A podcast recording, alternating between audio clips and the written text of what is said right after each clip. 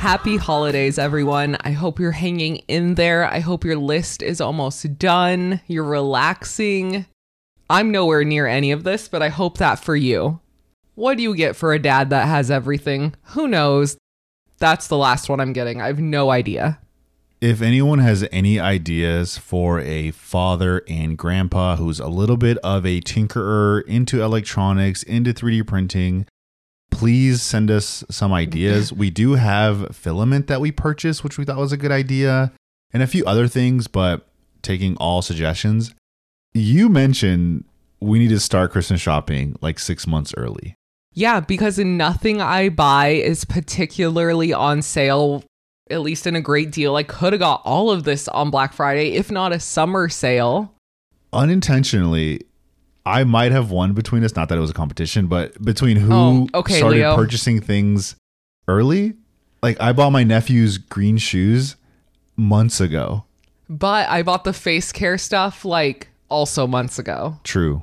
So I think we we did pretty good this year in starting early, but then there was a real big lull in the but- middle. But that start accounts for like three percent of all the gifts we're gonna buy, and we've probably with the rest of folks who celebrate Christmas, the last two weeks before Christmas, we are just going in. So there's gonna be a lot of packages delivered to our home. and that's why I leave out snacks and Gatorades for the drivers because this is my fault.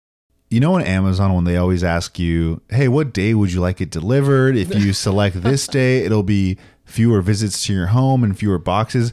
Usually, the fact that I have no patience, it's like ASAP, ASAP, Oh, ASAP. really? But now, during the holiday time, I'm like, yeah, deliver it in three, four days, fewest visits, least amount of boxes. Let's go. Yeah, I have time. Like we still have time. So I'm fine doing that, but as we're inching towards the week of no, I have a feeling something I got for you might not arrive on time. that's fine. And the way I read that is because on their website, you can get priority shipping and it says in three to five business days. Mind you, I ordered it Sunday night, so it's only going to go in the system like today. But they also, you know how some places they kind of tell you your estimated arrival date if you order it like now. They don't do that, but they did tell me three to five business days. So I am hanging on to that that they it will arrive on time. that's fine. I don't mind. It's similar to my birthday when I got gifts after. It was kind of fun. It is kind of fun because it's like your birthday just keeps going. Like it doesn't stop. Yeah. Okay, on this episode of Married at First Sight, I might have to take back some of the praise I gave some of the guys last episode. I am worried about this season. Are we even do we have one couple? Because I'm I think I'm out on Austin and Becca. I'm here. I'm saying it. I know controversial. I don't want to be out, but there's something going on that we don't know about. They have a few good moments, but they're and they're not quite at the failure to launch stage, but they're almost the cute moments they have between each other also isn't convincing me how solid their relationship is. But the counter theory to that is they've focused on religion a lot. I have a theory that that is one of those MAFS storylines where they try to make it seem like it's a big deal, but in reality, in the grand scheme of things, it's really nothing. And I know religion is a big deal, but I mean, for their relationship, I think it's going to end up being a very minute thing. Starting off with them, it is Becca's birthday and they are having dinner with her friends. They ask about Austin right in front of him, which I thought was pretty awkward, but I guess you have to if you only have a couple meetings with your friends during this process. At least filmed meetings. That's true. Their sex life is brought up. Austin said he's the slow one, and Becca says that she's taking his lead on things. Something we don't get. We don't know if this is the status quo for Austin in relationships. Do you usually take your time? Is this out of the ordinary? Yeah, I don't feel like we learned a lot about his previous relationships or how long they were. Maybe this was in the matchmaking special, so I don't want to harp on it too much since we didn't watch it. But just from the actual start of the season, I don't feel like I know a ton about people's previous relationships in general. Austin leaves to get a drink for like 30 minutes, and then that gives Becca and her friends a chance to talk. Their friends absolutely love him.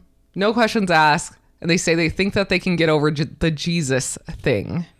Remember in the previous episode when we heard Becca say that one of her friends said she's going to hell. Oh, yeah, like a previous close friend. I don't think it's any of these gals. I hope it's not. That's what I was thinking. I'm like, wouldn't it be very awkward if this was one of those gals that said that to her? That's not a friend. No, definitely not. No. Definitely not. I think Austin, making him a product, I think Austin sells really well. He's a very kind guy. No major red flags. He seems stable. Even the what might be a yellow flag or red flag is you have a female roommate, but it wasn't. It honestly never became a big deal at all. Thankfully, No, that wasn't a thing at all. But I feel like he's pulling back.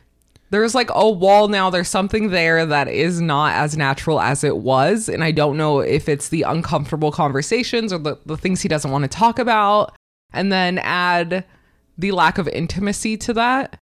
And there's a couple different ways I'm thinking of it. Is it he's nervous because Becca said she can't be intimate, at least for the first portion, the first week or so. But that's been a couple weeks now. And she said she's fine, but have they had that conversation? but she mentioned she was fine to her friends. That's what I mean. Yeah. Correct. And I wonder if, from Austin's perspective, similar to what you were saying, is that he's going off of the last statement from Becca. He hasn't been updated with, I feel good or I feel healthy enough to do the thing. I'm ready whenever you're ready.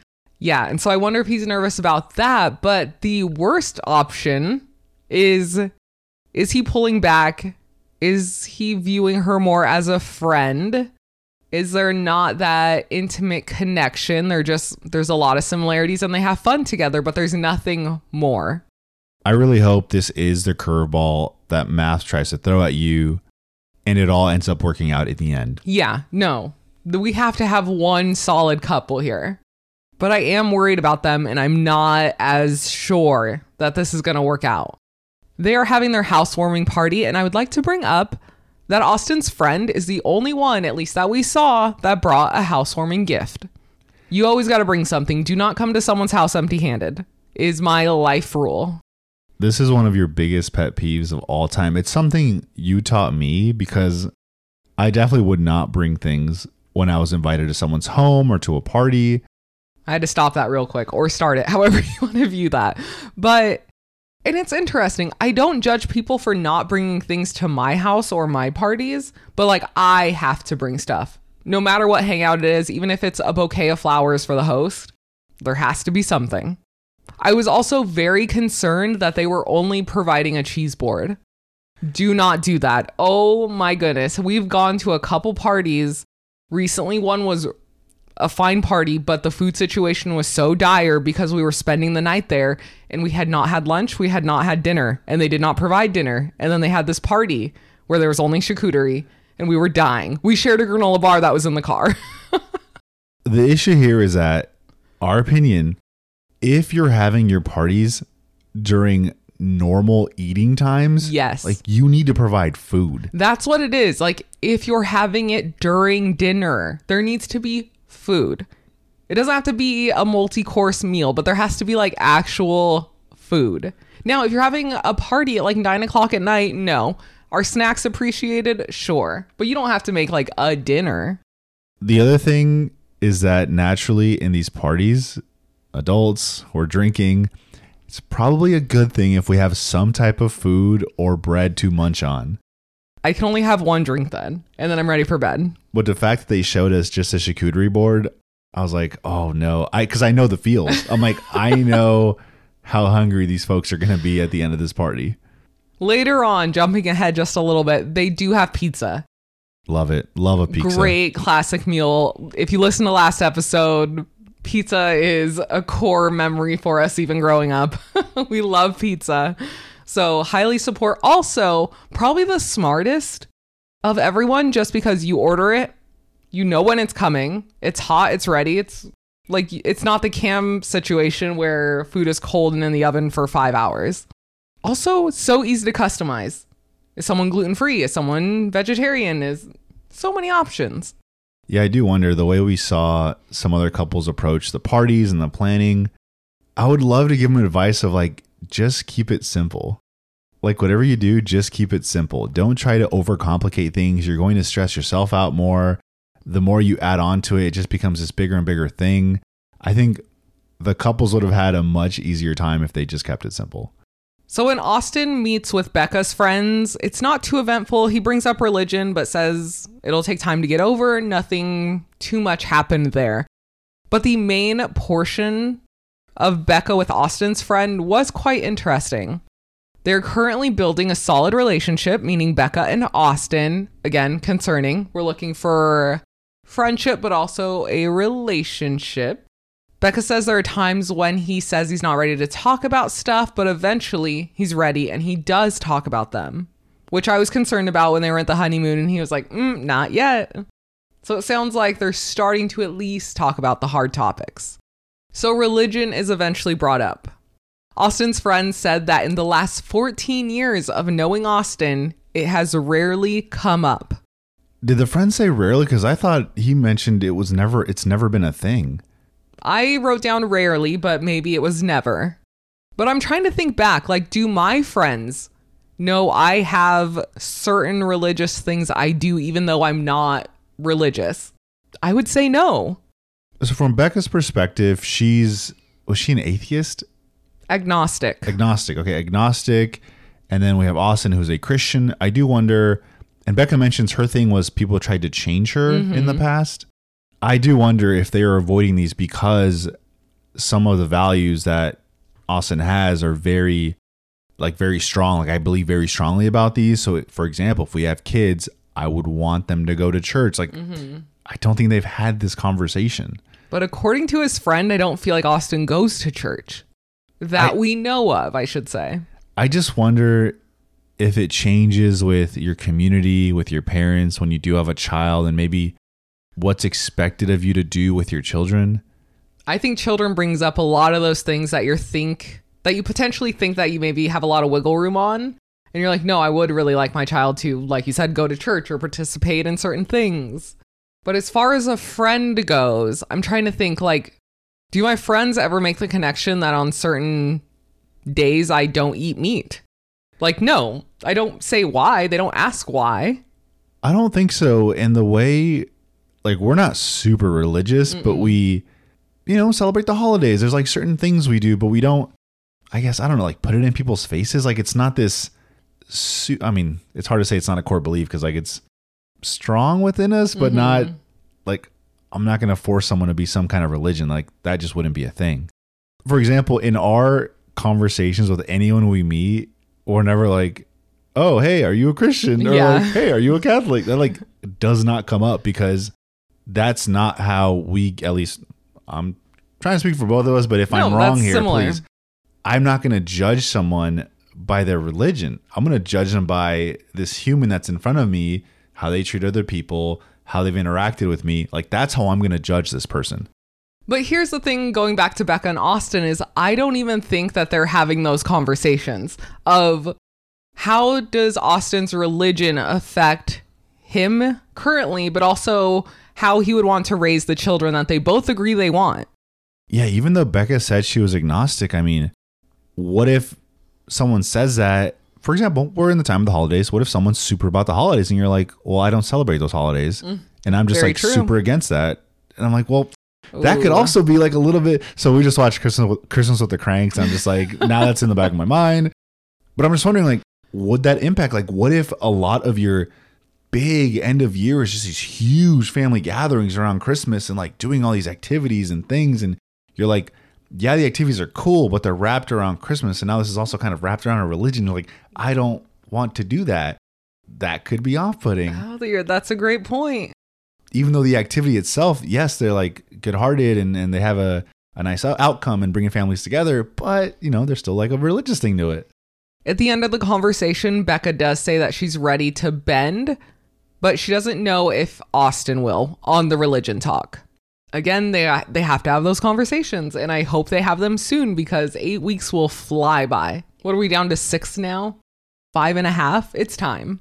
I could envision one of their sit downs with the experts is going to be, I think they kind of hint at a little bit of like, have you had these hard conversations? Like they might need some type of counselor to walk them through these conversations. And they kind of have with Pastor Cal, but it's almost like it stops there. They don't they don't do it on their own or they don't keep exploring. But also, it's not a deep conversation. It's like, do you like good people? Do you like good people? You're fine. Like, it's not, there's no details of it.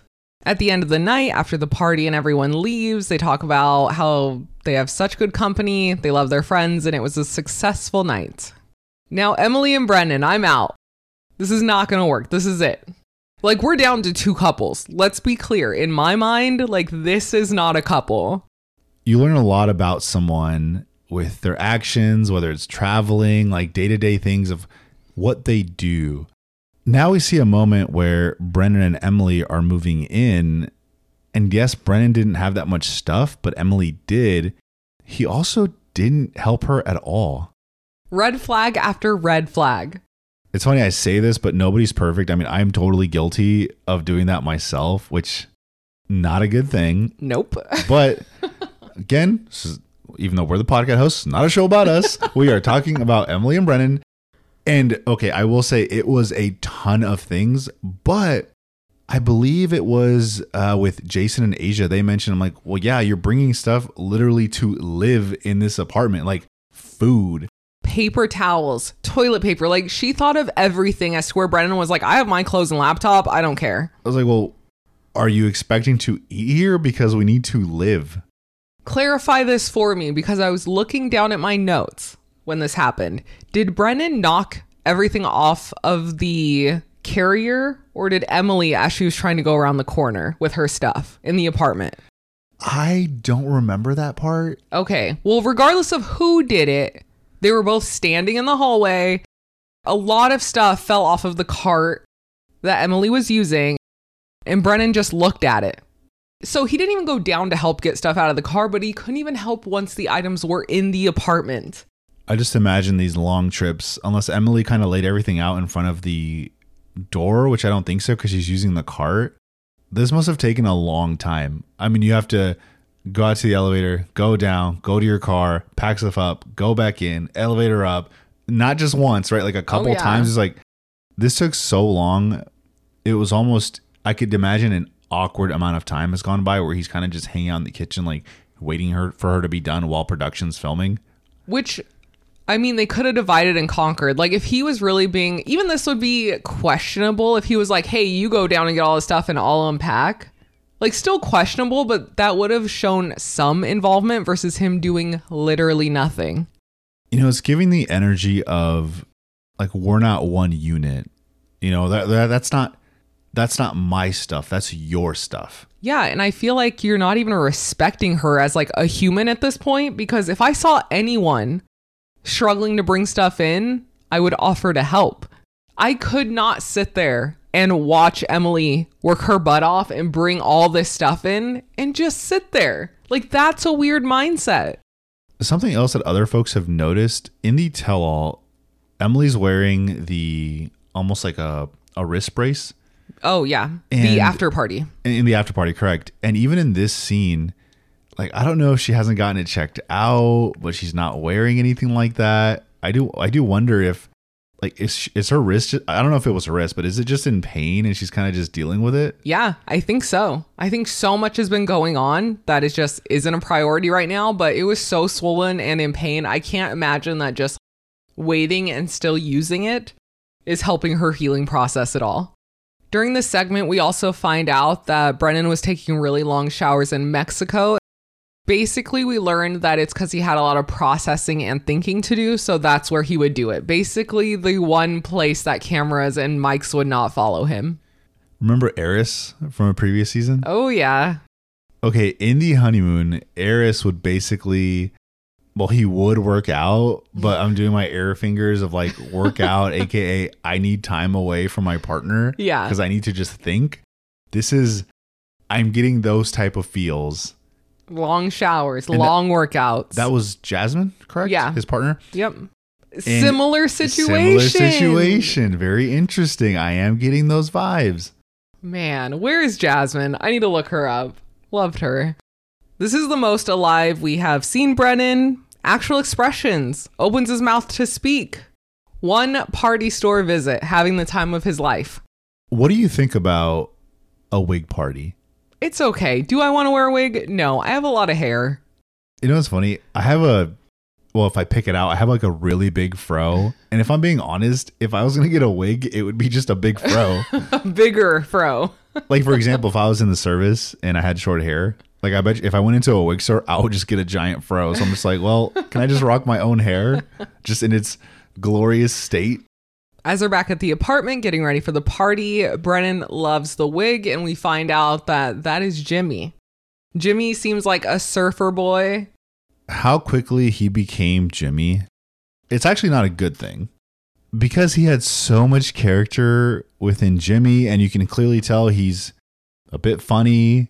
He knows how to like write a joke, but we don't see that outside of this scene. Oh, I see what you mean. Not because he can switch characters so quickly, it's just because he has the ability to have fun and open up, but he's not in real life. And on top of that, he's doing that on camera. Oh, yeah. Wow, that's a really not a good look. I didn't think of it like that. So, in the way they describe, or excuse me, Emily describes Brennan of like, he's hard to talk to, he can't open up. And then I see this moment from him, and I'm like, that's probably like the real Brennan, like having a good time with his buddies. Mm. And he doesn't put that same energy towards Emily. Again, going back to kind of starting to check out, not really into it, doesn't really view her as like that kind of individual, right? A friend or a lifelong partner, right? I'm kind of starting to toe it back a little bit. So Jimmy is a red flag. It was to me because I feel like we've rarely gotten to see that side of Brennan's personality with Emily. Very true. Everyone arrives to the party. They put on their wig caps and their wigs. There's glow sticks, tiny hands, and yo yo's. Her friends immediately are trying Brennan. No, no, no. The I can't remember her name. The shorter friend. Sure, I didn't write down names either. Sorry. You can feel the energy just walking through the door. the air was sucked out of the room. Like like girl came to fight. Yeah. She was ready. So we're going to have a huge portion about this, but I have to start it with trust me, I don't like Brennan. Brennan is not my friend. I don't condone what Brennan is doing. But coming into a first meeting with someone with this energy is wild. Now, this is also, we can say it's his home. To talk to someone like this in their home, wild. Like, I couldn't do it, and I would not allow someone to do it to me. Another thing there is I also I personally would not feel comfortable talking to someone like this in their home. No. And like, I understand you're riding hard for your girl. Like, I totally get that. But this is not the way to do it for me. I have really disliked friends' boyfriends in the past, No, but I give my friend advice.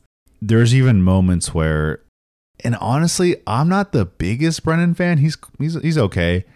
But the way he- i did appreciate that he stuck up for himself. He did. of like you know what? I'm not just gonna let someone talk to me this way. Like i'm also gonna defend myself.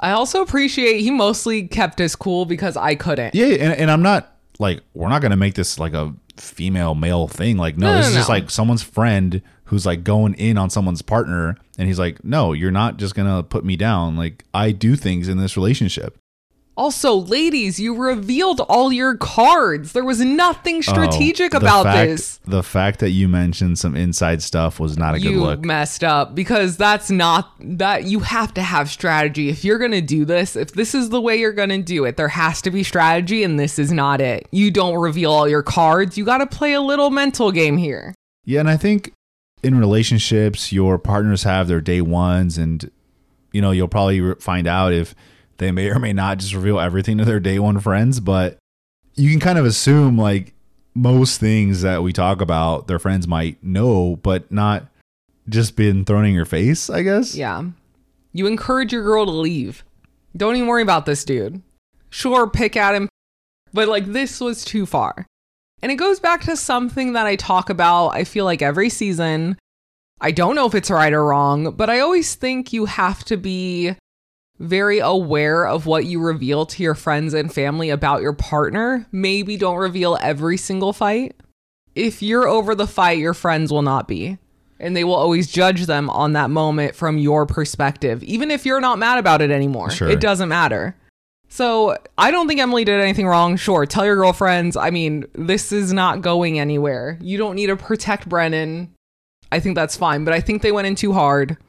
Probably the biggest thing in this conversation was when Emily's friend at one point says, We're trying to get to know you, but in the way they were questioning Brennan, it was like, no, when someone tries to get to know someone, this is not the way they approach it, Yeah. not with this energy.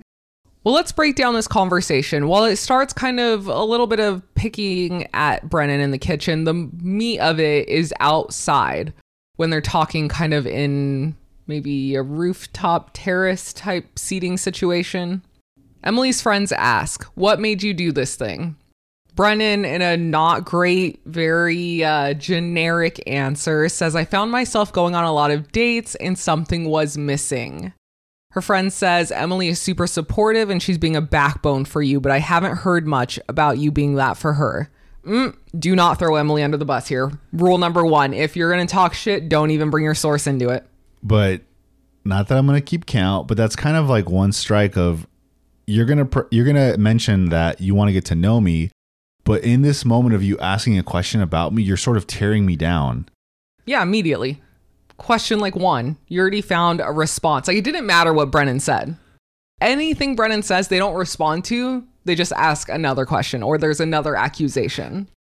Down the road, they also mentioned I'm trying to find out like why you're here. I think that's one of the questions mm-hmm. and he's like I literally answered your question. And I think he actually mentioned other things like he pre- pretty much had his life going well for him. He's like I want someone to to have, you know, I want someone with me on this journey.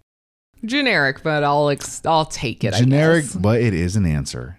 the friends like this didn't need to be brought up at all like it it was just not needed they bring up the fact that emily had to take everything out of the oven and plate it herself as they then flash back and show brennan taking everything out of the oven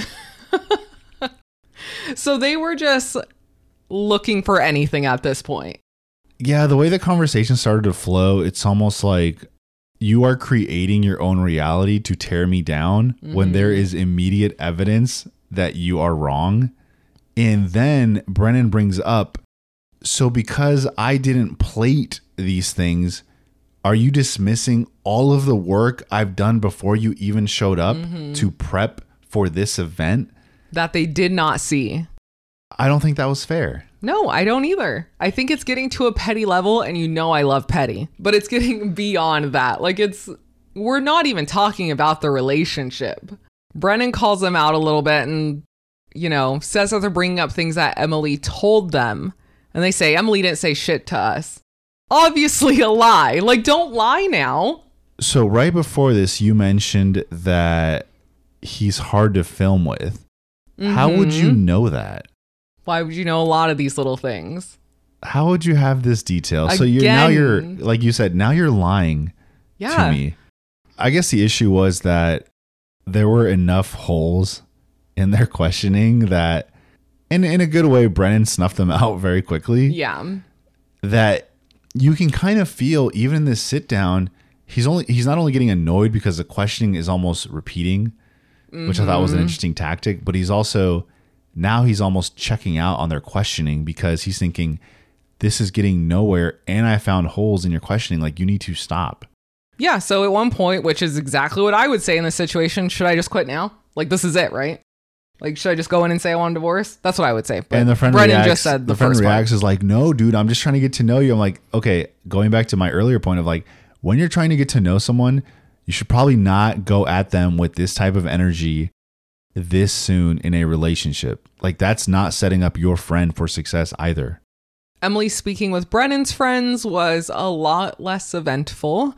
She says she didn't have any reservations until this week, and a part of her wonders if he's ready for commitment. Spoiler, he is not. After the party, when it's just Brennan and Emily, he does bring up that her friends came at him unfairly. He said he defended himself and they called it being defensive. She says, I'm sorry they did that, but at the end of the day, they care about me. I don't think it's fair that they treated you that way, and they are a reflection of me. So if that came off in a bad way, I'm sorry. Brennan appreciates Emily having his back, which is so annoying because he does not have her back. But again, I still think it was just a crummy situation all around.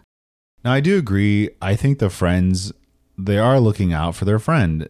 It's Yeah. just the approach and the way they went about it. I just I wasn't even feeling on the live watch of the show. I'm curious. Am I or are we reading this wrong? I mean, how has the community reacted to this moment? I've been holding off for our recording, so I don't actually know. We could be totally off and like it probably sounds like we're sticking up for Brennan, which I'm not doing.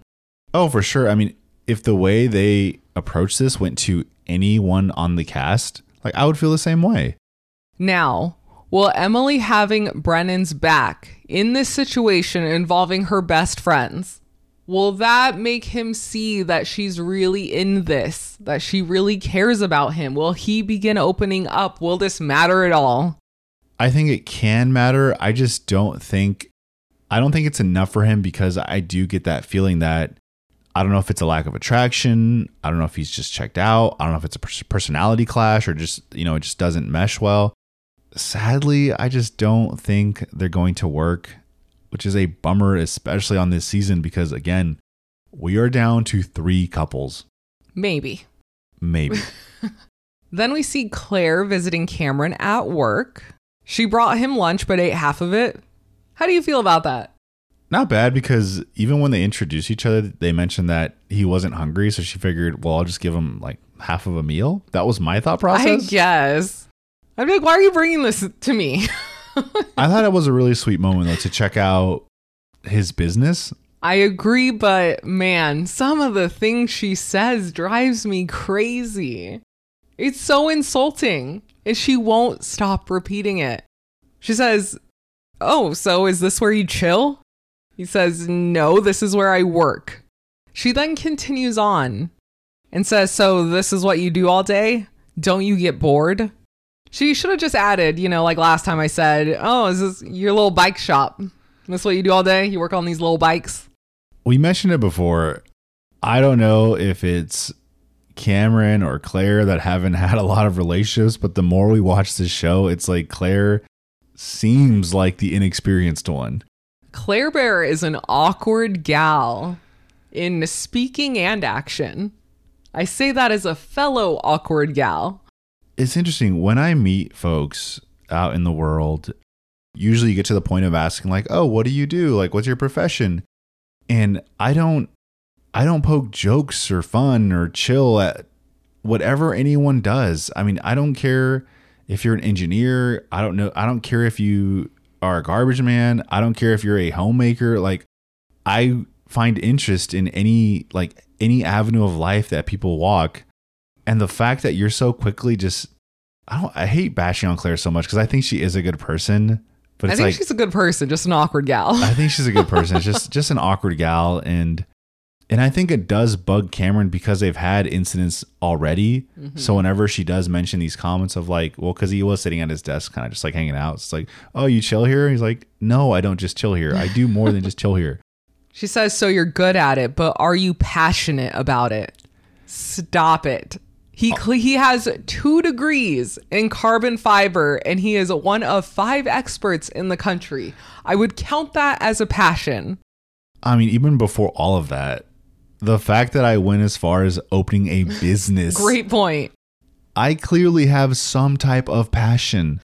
And I don't know if the goal are we questioning my level of passion because why are we questioning my level of passion? I have opened a business. The amount of time, money, effort, hours it takes to run a business, I can't imagine anyone doing it if they're not passionate. And no offense to the way Cameron's living cuz whatever, but it seems like everything he has is in the business. Like he's not mm-hmm. living extravagantly or he's got all this stuff or cars like it's all about his business. I do think it was sweet that they had a little project together. He had Claire put on a ginormous, what would you call it, like a lab coat and help him work on a bike. Claire says it's attractive to see someone doing something they love. So hopefully she'll stop bringing up his boring little job. I mean, could the tides even turn? I mean, given that she's a, I believe, a therapist. I mean, Well, she's in school and you're probably doing clinical work while in school. I don't know when you get the actual title. Is it when you graduate? Is it when I guess in theory he could join her at school and learn kind of about what she goes through on a day to day. that would be fascinating? But he wouldn't be able to join her for any official No sessions. no sessions. but I wonder if there's classes he could sit on. But the way Claire's thrown shade at Cameron, I, mean, I feel like he could throw shade at her and be like, "Oh my gosh, back into school, it seems so so- Boring. so, different." So they are having an everything but the cup party, which I did love. I have heard of these parties and I would not mind having one. I want to see what everyone brings. Mine would be like a large family KFC bucket.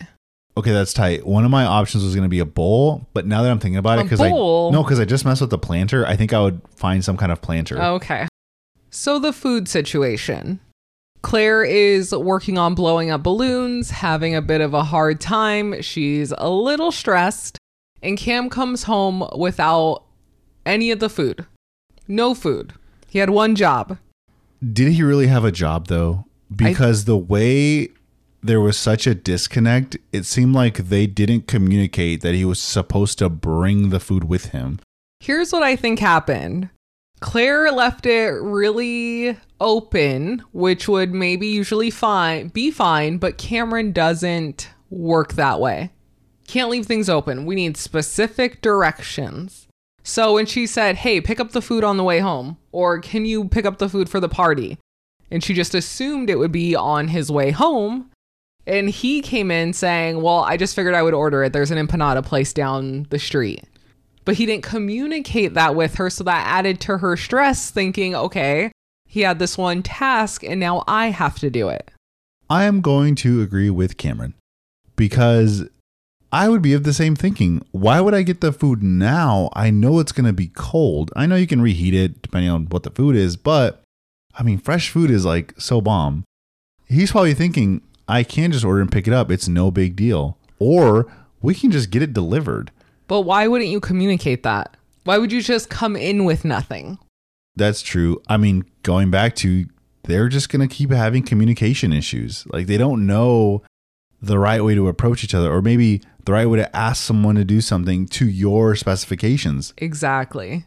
He also didn't bring a cup or have an idea of what his cup was going to be. And then we also find out that his friends backed out of coming. That doesn't bug me as much because early on I called that it was a bit odd that Cameron did his tuck shopping and like not a single friend was there. I think it mm-hmm. was just the family friends. And I was thinking like don't you have any friends that would want to do this with you? Because every the reason I mention is because everyone essentially does that, right? They have friends, they have family, or at least I don't want to knock family friends, but I mean it's just mostly your friends. And it could be, I don't know if it's that they're antisocial. I don't know if they're introverts. I don't know if they're just not comfortable in front of cameras. I mean, a lot of people are not comfortable in front of cameras, especially a production crew. The fact that they backed out isn't a big red flag to me. I just wish maybe they would have notified them sooner. Do you think he actually invited anyone? Oh, that's a great question. Have a feeling he probably didn't really invite anyone. Or putting my Leon cap on, did he forget to invite someone? Thank you. And it was like day of, and they're like, no, I'm sorry, we're planning for this trip. And then he just said, like, oh no, they couldn't Okay. come. Okay. That was their excuse, but I'm not buying your planning for some trip. You can't come hang out for two hours. Uh, I'm a last minute packer. What if it was like the next day? I also wouldn't go hang out. But the way they worded it wasn't, oh, they're taking off for an international trip tomorrow morning. They can't hang out. Oh, okay. I totally understand that. There's a lot that goes on with a trip like that. Okay, I get it. They're planning for a trip. I I'm don't not know. I'm not buying that. So back to the food drama. Cam ordered food, but he cannot select a time to pick it up. So he has to get it in 15 minutes. Could he just have called the restaurant and set up a time? Ellie, we live in a very unique world. We're not trying to call anyone on the phone. it's got to be through the app. Even Cameron's reaction was like, "We just can't schedule a time. Nothing can be We just- done. we can't just order it later on." no. That would drive me crazy. The lack of problem solving. We've mentioned pizza so much these last few episodes, but okay. If you're having this whole big issue and it's a thing and you can't figure out what food you get, it's almost universal that everyone loves pizza. It is is so close only because there's so many different varieties of pizza. It's almost universal that you can find something you like in pizza. Now, pizza is pretty quick to make and pretty quick to deliver. I mean, you can pretty much get pizza within like 45 minutes. Why couldn't we just do something like that? I mean, you can, but he doesn't want to call anyone. And even then, the fact that people are coming in, some people are always, you know, casually late. Even if you ordered the pizza like 20 minutes before the party started, nobody would care. Hopefully, you had some snacks available. You could have some snacks, you have some drinks. Oh, the food's here. Pizza, soup, whatever it, whatever it would have been. It's warm, it's ready to go. I mean, yes, you need some time to like awkwardly, okay, I have to like place the food cuz I'm not ready, but it would all be there, low stress. Everyone's happy. Claire asked Cam to put the food in the oven to keep it warm. He was putting it in the oven, he had it on, he realized the food was drying out, so he turned it off, but the oven was still warm. So he thought that would be fine, and Claire didn't like that. She said, Oh, you can't even do that, basically. The food was a type of nacho, I believe.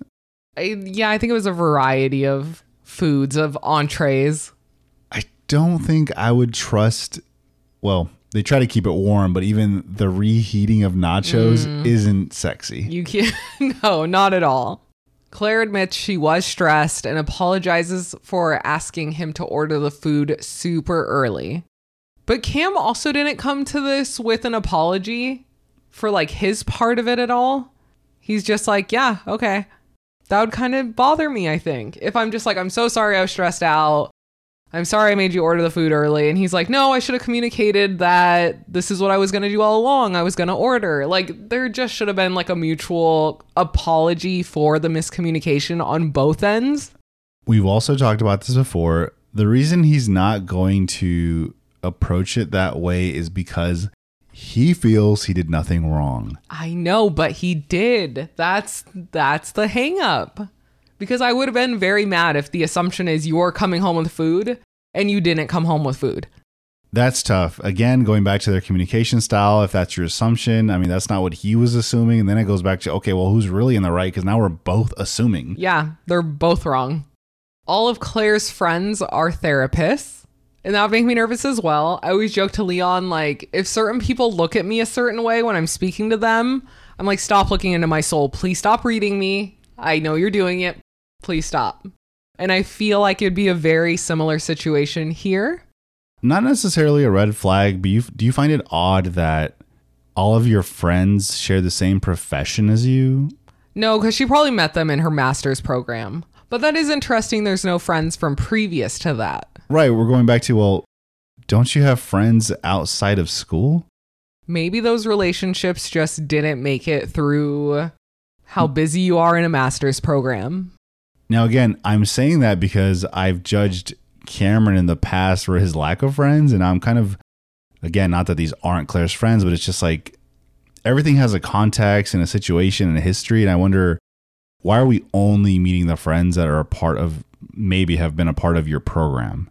So, as a joke, one of Claire's friends say, uh, "How's your relationship with your father?" I don't think anyone should joke about that on first meeting because not everyone's going to react the same way or take it as a joke as Cam did not. He went straight for the serious answer. I totally get it was a joke, but man, that's a touchy one. Yeah, I couldn't even read it as dry humor because there was like a lot of sadness behind his statement. He says, What would you tell a man on their deathbed? It got real deep real quick. He's like, Oh, you're going to ask that? I'm going to one up it. So, not only is Cameron's father sick, it's not a great relationship, but he doesn't know that he got married at first sight and is a part of this process. There is a flashback to when Claire asked Cameron at the wedding how his relationship is with his family.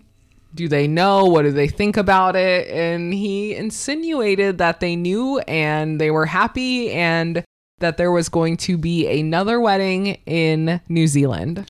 Yeah, it's not a good look because this is going to immediately impact their trust. We could even see it in Claire's words that she questions why can't he tell me this? Like, why is he so open to just having this conversation with my friend that he's just met, but he's never mentioned this to me? And he says it's because you never asked. And again, this goes back to exactly the way I see Cameron's communication style being. But I also don't feel like it's a big red flag that he hasn't told his dad. I mean, I think not telling his wife about all of this is a bigger red flag than him not telling his father. Everyone has their own relationships with their parents as adults. And as an adult, you can decide if you're going to continue that and nurture that or if it's just not something you want to put the energy into. Yeah, it seems like Claire is trying to reflect well, this is how my relationship is with my parents. So this is what I would tell them. It's surprising to me that you haven't told your parents or your father in this case. And I'm thinking, you don't know my relationship with my father. It could be absolutely terrible. I mean, terrible so much that he's like, I don't know this, but he, you know, he might say like, we're not in communication. Like, I don't like you. So why would I tell this person I don't like? And if it's like that, if you're not updating this person on your life at all, why would you do an update now? If this person doesn't even know you in the last however many years, I just don't think she should judge him on that. Judge him on not telling you, but not Yeah. on his relationship with his father. Yeah, being on this show, there's just an interesting gauge of boundaries and what's okay, what's not okay, but you don't know everything about this person. So it's really hard to even gauge what's cool, what's not cool, how to approach people. We've seen this on and on with all these couples. And I also feel like this is where it goes back to the religion talk and how Claire has lost her brother. Like, does she feel, based on her religious background, that you would have to make peace with your parent in this type of situation? And how it's not right to leave things unsaid. And this is maybe a part of tension because Cameron doesn't have those views based on the religious background. Yeah, I was going to get to the fact that two people could have a very strong opinion about something. So she could have a very strong opinion about that, but then who's right or wrong because he could have the totally alternate opinion mm-hmm. of I don't need to make peace. I'm fine with how things are. Is it fair to try to trump someone's opinion with the way you think it should be? I think that's where it's going to get really sticky for them. I mean, we're already seeing really little examples of it. Claire's friend asks Cameron, How do you feel about handling her emotions, as many as there are? Cam says, I'm standoffish and I just apologize later. And her friend says, That seems healthy. In a sarcastic way, I should point out. That makes me feel like he's not really participating in the relationship and maybe the more difficult times where he would have to handle emotions or stress. I'm trying to get into the mind of Cameron, and I think the way he analyzes things, he probably not so much a rating, but he decides is this thing going to be worth my time? Is it worth getting into? Is it worth asking about? Right? He's very logical about it. And in his mind, he's thinking, okay, we can go down this path, but I don't think it's worthwhile. I don't think it's going to benefit our relationship. And he just doesn't even so essentially it's a non-starter. He's like I'm not even going to go down that road. I think that's probably how he analyzes things or decides on actions he wants to do or not do. They ask Cam why he did this, the experiment, what made him want to do this process. He said he didn't have any immediate relationship baggage, he was financially stable, and it felt like the right time in his life. Claire asked, Do you regret it? He said, I will never get married at first sight again, but he's happy he did. Very good answer. Is it? I was like, Is that? I can't tell. Is this a positive? I think it's a positive, right? No, I think it's a positive. He's probably thinking of there was so much more involved with this process than I could have imagined. So I don't think I'd put myself through it again. But again, the positive note being that he thinks Claire is a good human being and he's happy that this is the person he was matched with. I don't know if it means a forever match, but he's happy it was a good person. Then Cam talks to Claire's friends alone. He says it's been bumpy, but every day I think I get deeper and deeper feelings for her. He says Claire is the smartest girl I've ever been in a relationship with. He's saying these great things, but I wish he would tell her because she has so much doubt. Definitely agree with that, but also, how do you say this, but then I'm not seeing the actions of this is the greatest person I've ever been in a relationship with? Yeah, exactly. I don't see the actions, the amount of care, and maybe, you know, maybe that's going to grow over time. We hope it is. But this early on in the relationship, we don't see that. Then the topic of religion comes up. Cameron says, I'm open to a partner of any religion, but I never want to raise my children as religious. So this could just basically end right here, in my opinion, because there's no way Claire is going to bend on that. In the same way I said that Claire's friends, or excuse me, Emily's friends had holes in their questioning, this statement by Cameron also has holes because you're open to dating anyone from any religion, but you have to think about what comes with that mindset if someone has a, a strong belief in their religion, well, there's a lot more to it than just, it doesn't just end there. It goes through, okay, well, your children, for example, your holidays, there's all these things. Are you, in the way you stated that, yes, you're open to them being from any religion or believing in any religion, but that's where it stops for you. You don't want to be included in anything else that entails that.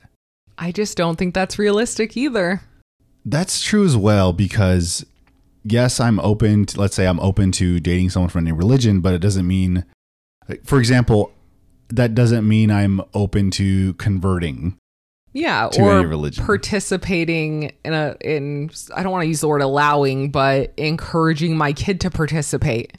I think he would not do that. But see, isn't that odd because I feel like those walk a very similar path. Like I'm open to dating someone from any religion, but then wouldn't that mean I'm open to my kids believing or not believing in religion? Yes, but I don't think again with many things they haven't thought about, I just don't think they've even had the conversation. Have they had the kids conversation? I don't think so. I do wonder if this is just the immediate reaction from Cameron. Whereas if he broke it down himself, I think he would have to come to the conclusion, or he would come to the conclusion that I think I'm too closed off on that topic. I think so too. I think Claire's friend had a really good reaction to this. They said, I don't think you guys need to say right now that it won't work. Keep exploring your connection and what brought you to this experiment. I think it's great advice, and we'll see if either of them has a little bend in them and we'll go from there. But if Cam keeps this viewpoint, I do not see it working because I don't see Claire saying, oh, that's fine, even though it's a huge fundamental part of my life, that my kids would not participate in it. I hope we explore this more in the next episode. I can foresee, and I'm just putting my thinking production hat on, I could imagine a scene where Cameron meets more of Claire's family, or maybe not a one on one so far, like with her mom, mm-hmm. as far as like why is it important to them? What does that entail? What does that mean to them to be religious or like maybe what is going to be required of me for this to work or with the family and with Claire? I think becoming a part of the family would be very helpful. Maybe he'll see a different side of it or see ways he can participate in a way he is comfortable.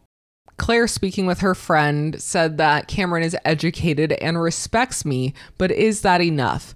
Is it enough for a lifelong marriage? And it's not.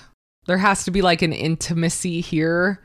That's his main, if you subscribe to the notion of like love language, that's he wants physical touch.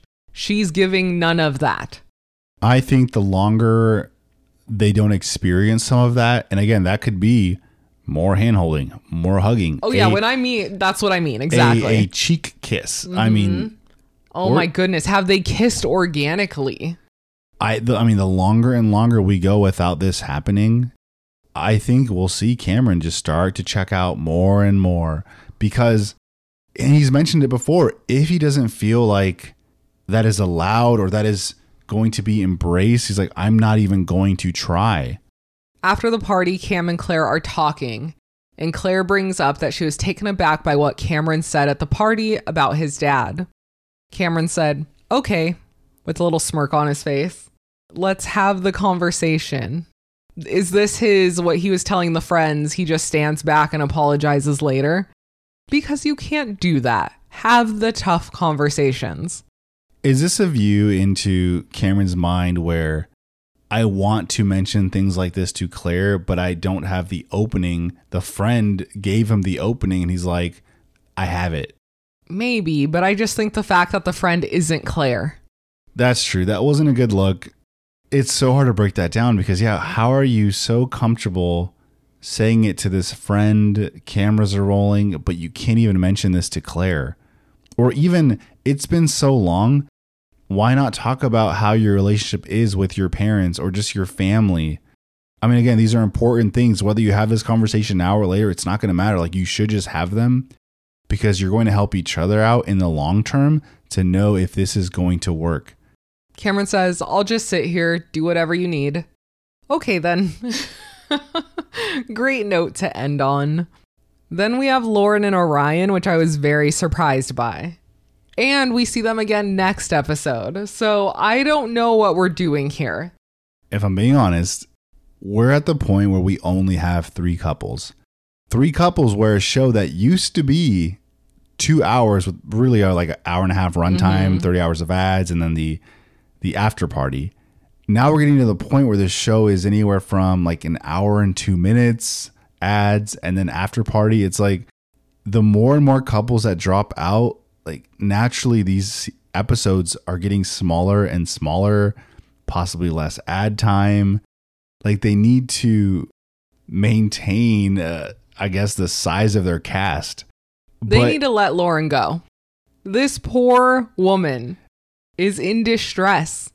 And I do wonder are they on the same timeline like when you see certain scenes as the other couples because eventually we're going to, you know, well they probably are because in some ways I feel like we move like 2 to 3 days like every episode because there's so many episodes. But going back to that now that we're losing couples is how long can these seasons be because you don't have you only have so much content. And we joked about this before where it's almost like a 6 month runtime for a season for five couples in eight weeks. Now we have three couples. I don't know what the rest of production has planned or how many episodes they confirm for their season, but it's like if you play this out like previous seasons with only having three couples, it's going to start getting really dry for your fans. And the fact that you're trying to force Lauren and Orion to maintain in or just stay in this season after they should kind of naturally just have their, you know, go off into the sunset and enjoy your life moment. We're kind of just sticking around. We're going over the same points, like you mentioned, are not healthy for these individuals to a certain extent, right? Maybe mm-hmm. you forgive and you move on, but they're not going to fix their relationship by continuing to cover them. No, usually the lingering exes is not the healthiest. Lauren is meeting with her brother and sister in law. It was a good conversation, kind of an update on how she's doing. She says she's been better. She feels like she has been through all the emotions.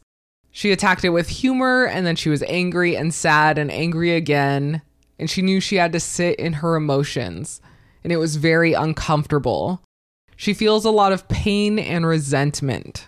And understandably so. I wouldn't expect any different. She was treated so poorly and then having to go through all of this back and forth and back and forth and then still having to film after the decision was made to divorce. I did appreciate that the sister in law in this moment, you can tell, has Lauren's back 100%. Yes, and Just I love them. Boosting her confidence, telling her, like, there is no way in this world that you were the problem. Like, you need to know that he was the problem. Like, you are powerful, you're a queen, you have money, like you're good to go, you're set. Like don't let this bring you down.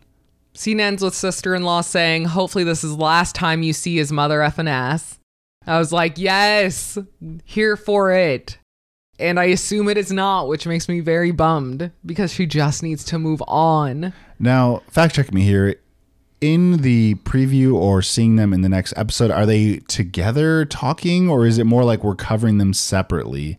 That's what I can't remember because we saw a lot of Lauren, and then in the end, Lauren crying in the restaurant or whatever the scene was. But I don't know if Orion was there. I assume he was, and again, trying to twist the story. And that's probably why she's so frustrated. It's one of those like forced sit downs where we need you to just Mm-hmm. talk about things and we'll cover you. Well, this is where I assume they're going to tell the other couples because in the I previous see. season, the couples had to tell them themselves. Which is so funny because yes, that's film, but you know those group chats are popping. Oh, yeah. No, it's been out there. Orion meets with his friend at what seems like a bar. Says, Now I'm divorced, with a big smile on his face. He told his mom and sister, and they were disappointed that Orion didn't get what he wanted out of this process. And I would love to hear what was told, if there was, you know, any spins on the stories. There is probably reasons certain things aren't filmed.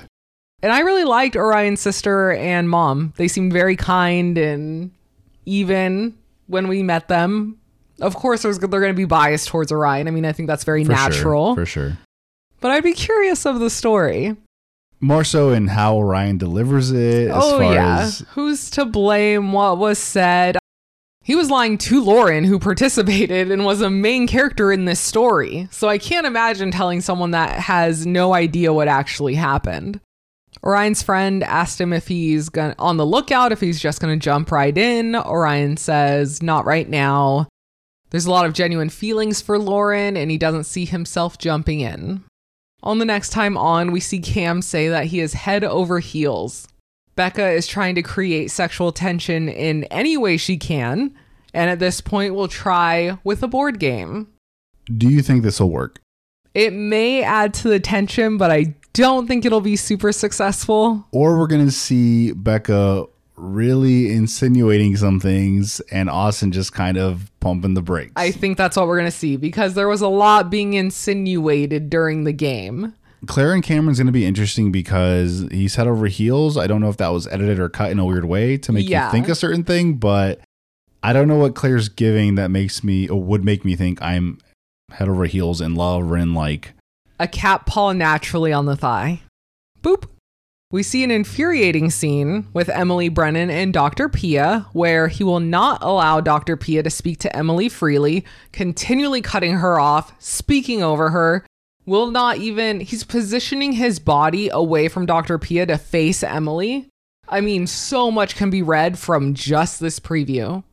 I do love Dr. Pia's attitude or her her way to approach the situation where she's like putting a finger up like no no I'm talking to Emily like no nope she can answer and just he can't stop himself from interjecting he's like it's like a robot who's like malfunctioning. He's like no no but wait no uh so is he into controlling the situation? Yes. because he, I he's having so. a really hard time because maybe and Emily's kind of mentioned right? Hard to film on you know hard to film with. He's doesn't open himself up. I mean does that mean he's also watching out for what is said about him or Emily in live editing or excuse me live shooting because he's very wary of how he comes across? Yes, I mean, he said it himself. Very worried about how things will come off. So he's trying to stop Emily from saying anything that's going to make him look bad or the situation look bad. But we're already there. Who cares? Austin says that he needs to work through things. So this is why I don't think the big insinuating is really going to work. We go from Cam saying that he's head over heels to then Cam and Claire arguing. So I think that's going to be a more accurate representation. See Brennan kind of be a jerk again. So, spoiler, I think that's going to be a common theme. And then Lauren and Orion are back, which I'm, again, I'm assuming this is where they tell the crew. And then it probably goes south. you know what's interesting I think it's going to be that conversation as well and I really think something like that could have happened last episode where they tell the group. But again, I wonder if for editing to prolong more couples, it's like, let's just cut that on the next episode because we have nothing with them anymore. So here's Yeah. my thought to you MAFS isn't doing a good job of matching these couples. whether it's the experts, the team behind them who helps put these couples together. But- My theory it's recruiting. Sure, but we're getting more and more moments where folks are just checking out early. I mean, I get it, you know, could be totally valid, but even in a real relationship, there are things you have to work through. And again, I don't want to force people to be in a bad situation, which us even saying that means this matching was so much so shit that this wasn't even a safe place for these people to be in. And now we're down to three couples. Like, what do you expect from this show? I mean, would you like it to be shorter? I mean, we think it's just going to stay the same. I mean, just because viewership, ads, like running time.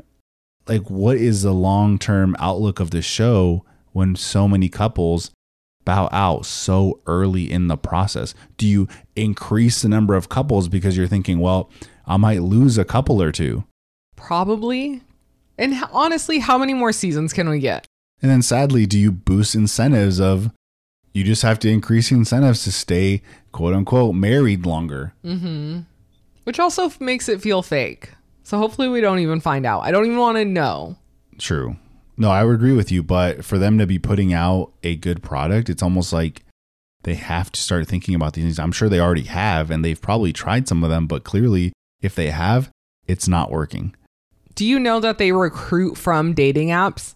I did not know that. So they'll just send DMs to people on dating apps that they think are interesting. So these people didn't even initially sign up. They didn't, it's not on their own accord. They're approached and then they sign up. And I feel like that's how a lot of this recruiting is happening now versus when it was organically people that wanted to be married and they were going to do whatever they can to be in this. I think it's more, hell yeah, I'll be on TV, whatever. Sounds like a fun experiment. Let's do it. And then they get on and they're like, oh, this show, we actually have to talk to the experts. We actually have to explain our actions. So I don't know. We'll see how in the future it shakes out. But we're going to be here for like another five months. So we got, oh, we don't even got to think about that. I will have a hard time, not only as a content creator, but as a fan, covering this show for that amount of time when we're almost, I mean, odd number, but we're like at half the amount of couples.